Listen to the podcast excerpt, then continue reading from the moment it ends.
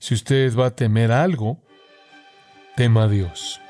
No tema lo que solo puede destruir su cuerpo, tema aquel que puede destruir el cuerpo y el alma en el infierno. Y eso es lo que la Biblia enseña.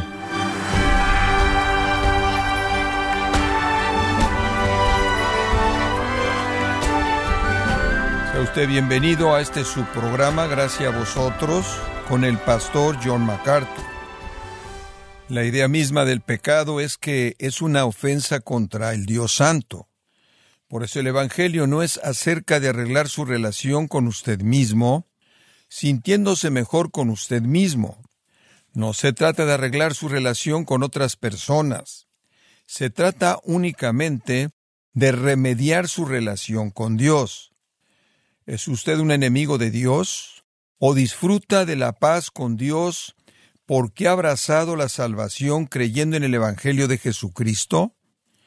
Bueno, hoy el pastor John MacArthur en la voz del pastor Luis Contreras toca un tema de significancia eterna para su alma, conforme presenta el mensaje Enemigos de Dios. Le invitamos a escucharlo a continuación en gracia a vosotros. Venimos a la palabra de Dios y tenemos la oportunidad de proclamar esta revelación gloriosa.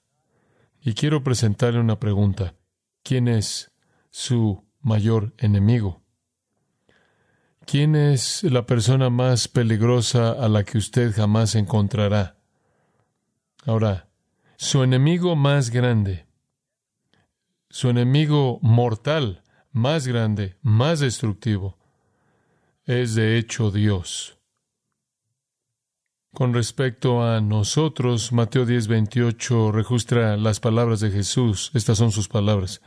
No temáis aquellos que matan el cuerpo, pero no pueden matar el alma. Temed más bien aquel que puede destruir el alma y el cuerpo en el infierno. Teman aquel que puede enviarlos al infierno. Ese es Dios mismo. Dios es la amenaza más grande para la vida de usted, para la vida de cualquier ser humano. La mayoría de la gente piensa que Dios es amigable hacia ellos. Piensan que Dios quizás va a ser la fuente de buena fortuna. Y por cierto, esta noción es apoyada por muchos cristianos y muchos predicadores cristianos que dicen con mucha frecuencia estos días que Dios ama a todo mundo y ama a todo mundo de manera incondicional y quiere ser el amigo de toda persona. Permítame echar a perder esa idea por un momento. Permítame traer algo de verdad en la imaginación sentimental de una manera de pensar así. La verdad es esta. Dios es nuestro peor enemigo. Proverbios 9:10 dice el temor de Jehová es el principio de la sabiduría. Ahí es en donde la sabiduría comienza, con el reconocimiento de la función que Dios tiene en el universo, y esa es la función de juez. En el capítulo 8 de Proverbios, versículo 13, leemos esto. El temor de Jehová es aborrecer el mal entonces el temor del Señor es el principio de la sabiduría. ¿Qué significa temer a Dios? Significa odiar la maldad, odiar la maldad. Porque usted entiende no solo la naturaleza de la maldad, que es destructiva en un sentido temporal, sino el resultado de la maldad que es destructiva en un sentido eterno. Si usted va a temer algo, tema a Dios. No tema lo que solo puede destruir su cuerpo, tema aquel que puede destruir el cuerpo y el alma en el infierno. Y eso es lo que la Biblia enseña. Él es exactamente aquel a quien el mundo le diría usted que no le tema. Y muchos predicadores le dirían que no tema a él. Él es su amigo, no es su amigo. Él es su enemigo usted tiene que temer más que nadie a Dios. Escuche lo que dice la Biblia. Porque Jehová vuestro Dios es fuego consumidor. Dios está airado con el impío todos los días. Dios dijo, yo también actuaré en furia, mi ojo no perdonará, ni tendré compasión, y aunque clamen a mis oídos a gran voz, no los oiré. Y después esto, una descripción de Dios misma en el capítulo 63 de Isaías. Yo he pisado el lagar solo, yo los he pisado en mi enojo y los he pisado en mi furia. Su sangre ha salpicado mis vestimentas y he manchado todas mis túnicas, porque el día de la venganza está en mi corazón. Esa es una declaración de primera persona por parte de Dios mismo. Hay una condenación universal en el libro de Romanos capítulo 1, versículo 18, porque la ira de Dios se revela desde el cielo en contra de toda impiedad, injusticia de los hombres que detienen con injusticia la verdad. La ira de Dios se revela desde el cielo contra toda impiedad, injusticia, lo cual esencialmente es la supresión de la verdad, el contener la verdad y el registro bíblico, la historia bíblica de cómo Dios trata con los hombres apoya que Dios es el enemigo más grande que tiene la humanidad. Adán y Eva lo desobedecieron y fueron maldecidos. Así también fue su hijo Caín. El mundo entero estaba encerrado en la maldad y únicamente la maldad de manera continua y Dios ahogó al mundo entero, a millones de personas con el diluvio universal. El mundo post-diluvio desobedeció y los esparció, confundió su idioma y dio lugar a conflictos mortales internacionales a lo largo de toda la historia humana. En Egipto mató todos los primogénitos entre los egipcios. Él destruyó el ejército entero de Egipto, ahogándolos en el Mar Rojo. Él mató a muchos israelitas que adoraron al becerro de oro. Él consumió con fuego a aquellos que lo desagradaron y nombró el lugar tumbas de los codiciosos. Él mató con mordidas de serpiente venenosa aquellos que fueron desobedientes, mató a veinticuatro mil en una plaga, destruyó a setenta mil en una plaga. Todo eso está registrado en el Antiguo Testamento. Y aunque la mayoría de la humanidad históricamente hasta la actualidad ha sido librada de ese tipo de muerte. Han habido holocaustos como ese a lo largo de la historia, estamos familiarizados con ellos, pero la mayoría de la humanidad ha sido librada de eso. Todos merecemos morir.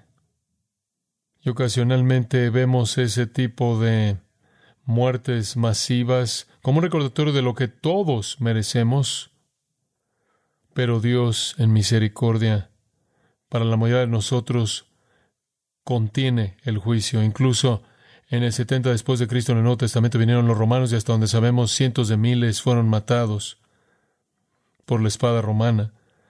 La historia humana es la historia de la muerte. Si usted lee el quinto capítulo de Génesis, usted encuentra la primera genealogía en la Biblia. Y la genealogía de Génesis 5 se lee exactamente igual para toda persona. Y murió, y murió, y murió, y murió, y murió. Para cuando usted llega al final del capítulo 5 de Génesis, usted sabe que todo mundo muere. En Hebreos 9:27 la escritura dice, está establecido que los hombres mueran una sola vez y después de esto el juicio. Ahora, ¿qué tan amplia es esta sentencia de muerte? Todos Morimos porque todos somos pecadores y la paga del pecado es muerte. Y todos pecamos, todos morimos. El hecho de que todos morimos es la prueba de que todos somos pecadores y que eso también indica que el juicio de Dios es un juicio justo. La Biblia describe la naturaleza del hombre en el tercer capítulo de Romanos, uniendo muchas afirmaciones del Antiguo Testamento, el apóstol Pablo enlista estas afirmaciones del Antiguo Testamento que resumen la naturaleza pecaminosa de todos nosotros. No hay justo ni a un uno, no hay quien entienda, no hay quien busque a Dios, Todos se desviaron, aún se hicieron inútiles. No hay quien haga lo bueno, no hay ni siquiera uno. Sepulcro abierto es su garganta, con su lengua engañan. Veneno de áspides hay debajo de sus labios. Su boca está llena de maldición y de amargura, sus pies se apresuran para derramar sangre, quebranto y desventura hay en sus caminos y no conocieron camino de paz. Y después esta condenación final, no hay temor de Dios delante de sus ojos. Ese es la, el problema esencial del hombre. El principio de la sabiduría es el temor a Dios, pero no hay temor de Dios delante de los ojos del hombre natural y mujer. ¿Por qué estoy diciendo todo esto? Porque usted no puede entender lo que Cristo hizo, usted no puede entender el punto de su muerte a menos de que entienda por qué murió Él. El Evangelio son buenas noticias acerca del perdón del pecado. Y Jesús desde la cruz dijo, Padre, perdónalos porque no saben lo que hacen. Y Él podía ofrecer ese perdón y proveer ese perdón porque Él iba a llevar a cabo el sacrificio que hizo posible ese perdón. Mire, el Evangelio en el cristianismo no tiene que ver con una vida más feliz, un mejor matrimonio, una vida social más contenta, no tiene que ver con cumplir sus deseos o su potencial o ser todo lo que usted podría ser o quiere ser. No tiene que ver con terminar con su insatisfacción, realmente no tiene que ver con deshacerse de su vergüenza y sentimientos de culpabilidad. El mensaje del Evangelio y el mensaje del cristianismo no es para que de alguna manera usted venza su culpabilidad y calle su conciencia activa. No tiene que ver con decir, bueno, realmente no eres lo que quieres ser, pero Jesús quiere hacerte todo lo que tú puedes ser. No.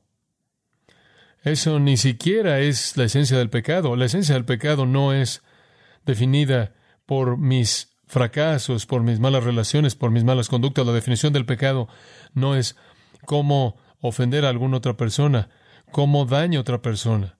Esa no es la esencia del pecado. La idea misma del pecado es que es una ofensa en contra del Dios Santo. Viola su ley y afecta a la relación de una persona con Él. El Evangelio no es acerca de arreglar su relación con usted mismo, sentirse mejor acerca de usted mismo. No es acerca de arreglar sus relaciones con otras personas. Es acerca de remediar su relación con el Dios Santo. Como resultado de todo el pecado que ofende a Dios y viola la ley de Dios, todos estamos bajo el juicio de Dios. Tenemos que ver nuestras fallas, nuestra desobediencia, nuestras inoquidades, transgresiones y pecados a la luz de la santidad de Dios. Y si usted no las ve a la luz de eso, usted no las ve por lo que realmente son. El pecado no es un concepto social, no es algún tipo de fracaso personal. El pecado es un ataque en contra de Dios. Usted nunca sabe lo que es el pecado hasta que lo ve usted en términos de Dios. Y medirlo no a la luz de estándares humanos, sino a la luz de la norma de la santidad total de Dios y sus demandas para la vida de usted. Usted necesita entender que todo pecado es un acto abierto de rebelión en contra de un Dios infinitamente santo, y debido a que usted pecó, usted está bajo su condenación. Jesús no viene como algún tipo de superpsiquiatra para tratar de arreglar su relación con usted mismo y la gente que lo rodea usted. Él viene para arreglar su relación con el Dios Santo. Estar convencido del pecado y convencido de que está mal como pecado es medir su vida por la ley misma de Dios y darse cuenta de que básicamente usted se ha rebelado contra su autoridad, usted lo ha ofendido, usted lo ha desafiado, usted lo ha blasfemado incluso. El pecador necesita estar aterrado. No veo mucho de eso en la actualidad. El pecador necesita estar aterrado. No hecho sentir que Dios es su amigo, cuando el hecho es que Dios es el enemigo más mortal y peligroso que el pecador tiene. Para que un pecador sea traído a Dios debe ser una realidad aterradora. Entonces esa es la condición de todos nosotros. ¿Y qué hacemos al respecto? No podemos hacer nada al respecto, porque por las obras de la ley ningún ser humano será justificado por él. No podemos reconciliarnos al ser buenos porque no podemos ser lo suficientemente buenos. Jesús dijo, sed pues vosotros perfectos como vuestro Padre que está en los cielos es perfecto. No podemos alcanzar eso. Usted no puede alcanzar la salvación solo. ¿Cómo podemos entonces reconciliarnos con un Dios a quien ofendemos continuamente? ¿Qué podemos hacer? La respuesta a eso viene en la obra de Jesucristo y sabemos, a partir de lo que Él dijo en la cruz, Padre, perdónalos, que eso esencialmente esa es la razón por la que Él vino y por qué estaba muriendo, para proveer perdón de pecados. Pero, exactamente, ¿qué es lo que necesitamos entender? Tenemos que cambiar nuestra perspectiva. El camino a la bendición comienza con un terror santo, un miedo santo, un miedo santo de Dios, aquel que arroja a los pecadores al castigo eterno. Permítame resumir por qué necesitamos ver a Dios como nuestro enemigo y temer lo que Él puede hacer y nos hará. En primer lugar, Él es el gobernante soberano de todos los que viven. Él posee en sí mismo autoridad completa y universal y ha establecido una ley moral absoluta reflejando su perfección santa, para lo cual demanda una obediencia perfecta y si usted no obedece, usted está bajo su juicio. El pecado es cualquier violación de su ley santa, haciendo que todos nosotros seamos culpables. Y el castigo es justo. Entonces Dios es el dador de la ley, soberano. En segundo lugar, Él es el guardián, Él es quien ha preparado una prisión inescapable de sufrimiento. La, el lago de fuego, la Biblia dice, tristeza para siempre para aquel que está ahí, el culpable. Este es el lugar en donde el guardia mantiene a los violadores para siempre. Dios, después, en tercer lugar, es el ejecutor. Él trae el juicio justo tanto del alma como del cuerpo. Él es el peligroso. Témalo. Tenga miedo de él. Todo eso es crítico, esencial para entender el significado de la muerte de Cristo. Hasta que usted no entienda lo que le he dicho a usted hasta este punto, usted no puede entender el valor de la muerte de Cristo por nosotros. Y quiero que vea 1 Pedro 3:18 si tiene una Biblia, si no simplemente escuche. Escuche lo que dice 1 Pedro 3:18, simplemente este versículo. Porque también Cristo padeció una sola vez por los pecados, el justo por los injustos, para llevarnos a Dios siendo la verdad muerto en la carne, pero vivificado en espíritu. Eso es tan profundo. Pero vamos a explicarlo a detalle. Esta es revelación profunda. En primer lugar, Cristo también padeció por los pecados. Cristo murió por los pecados. Esa es la afirmación más grande, de más esperanza más maravillosa, las mejores noticias que jamás podría presentarse a un mundo de pecadores. Él murió por los pecados. ¿Los pecados de quién? No eran los suyos. Él fue santo, inocente, justo, apartado de los pecadores. Él fue el santo de Dios. ¿Qué pecados? Los pecados de todos los que creían en Él. Observe su sufrimiento fue definitivo. Él padeció, murió. Algunas personas pueden sufrir algo de dolor para beneficiar a alguien más, pero no necesariamente entregar su vida. Algunas personas quizás de manera voluntaria podrían ofrecerse a sufrir alguna privación para satisfacer la necesidad de alguien, pero no necesariamente entregar su vida. Ninguno tiene mayor amor que este que uno ponga su vida por sus amigos. Entonces, fue un sacrificio definitivo. Estuvo relacionado a los pecados, murió por los pecados, no los suyos, él no tuvo ninguno. Regresa al capítulo 2, versículo 22, donde dice acerca de Cristo, el cual no hizo pecado, ni se halló engaño en su boca. Entonces dice el versículo 24, Él mismo llevó nuestros pecados en su cuerpo sobre el madero. Él murió por los pecados, pero no tuvo ningún pecado, Él murió por nuestros pecados. Entonces fue el sacrificio definitivo y estuvo dirigido a enfrentar los pecados. En tercer lugar, fue único. También Cristo padeció una sola vez, hapax, una sola vez, con una validez perpetua, cubriendo toda la historia sin necesitar que se volviera a repetir. Una sola vez. Eso es muy diferente del sistema sacrificial del Antiguo Testamento, en donde en el cual se mataban animales toda mañana, toda tarde, diariamente, durante siglos, y ningún sacrificio animal podía quitar el pecado. Una muerte. Él, mediante la única ofrenda de sí mismo, santificó a su pueblo para siempre. Una sola ofrenda. Entonces, su muerte fue el sacrificio definitivo y estuvo dirigido a los pecados. Fue única en el sentido de que fue una sola vez y fue amplia. Él murió una sola vez por los pecados. Padeció una sola vez por los pecados. Todos los que van a entrar al cielo, que básicamente son congregados en esa sola muerte. Primero de Juan 2 dice, Él es la propiciación para nuestros pecados, y no solo para los nuestros, sino para los pecados de todo el mundo. Y claro que la meta del Evangelio, la meta de la muerte de Cristo es asegurar reconciliación para pecadores con Dios porque sus pecados han sido pagados.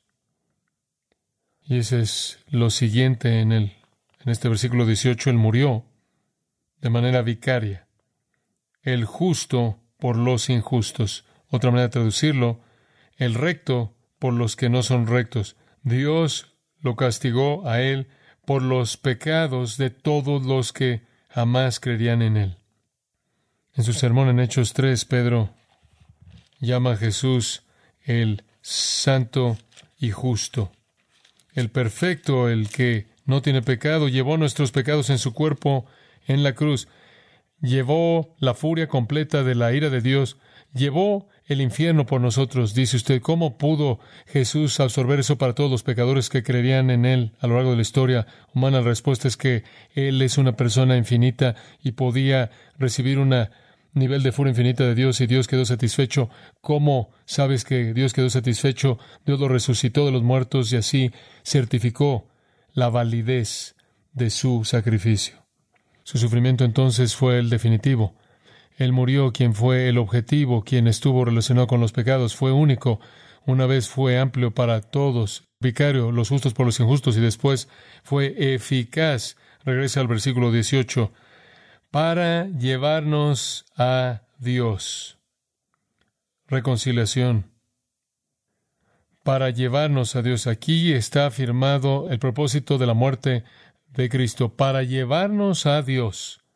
Jesús es aquel a quien Dios designó de manera oficial el que abre la puerta y abre la puerta al recinto del trono mediante su sacrificio al haber llevado el pecado y nos trae a Dios.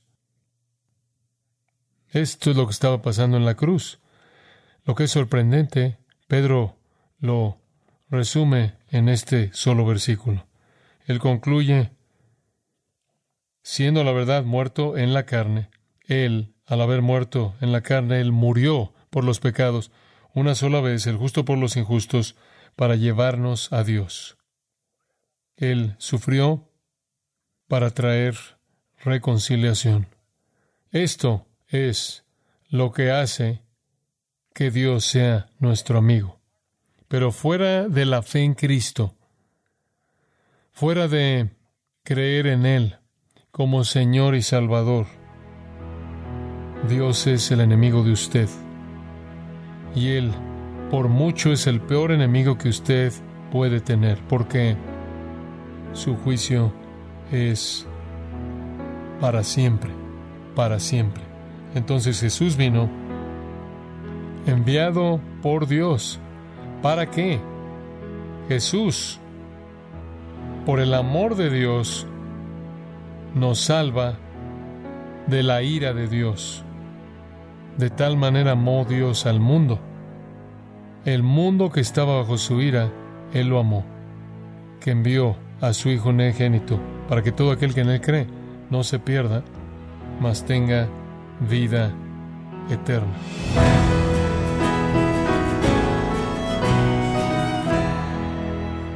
Don MacArthur nos recordó la maravillosa verdad de que Jesús vino enviado por Dios para salvarnos de la ira de Dios mismo, que será derramada al final de los días. Jesús vino para que el que en él cree no se pierda y tenga vida eterna. De esta forma ha sido el mensaje enemigos de Dios en gracia a vosotros. Estimado oyente, Grace Community Church, bajo el liderazgo de John MacArthur, ha organizado la conferencia Expositores 2022 en español los días viernes 16 y sábado 17 de septiembre en Son Valley, California. John MacArthur compartirá el púlpito con su gel Michelin, Justin Peters, Josías Grauman, Luis Contreras y Henry Tolopilo, entre otros, con el tema El Consolador, la persona y obra del Espíritu. Para información e inscripciones de la conferencia Expositores 2022, los días 16 y 17 de septiembre, visite la página conferenciaexpositores.org. Repito, conferenciaexpositores.org.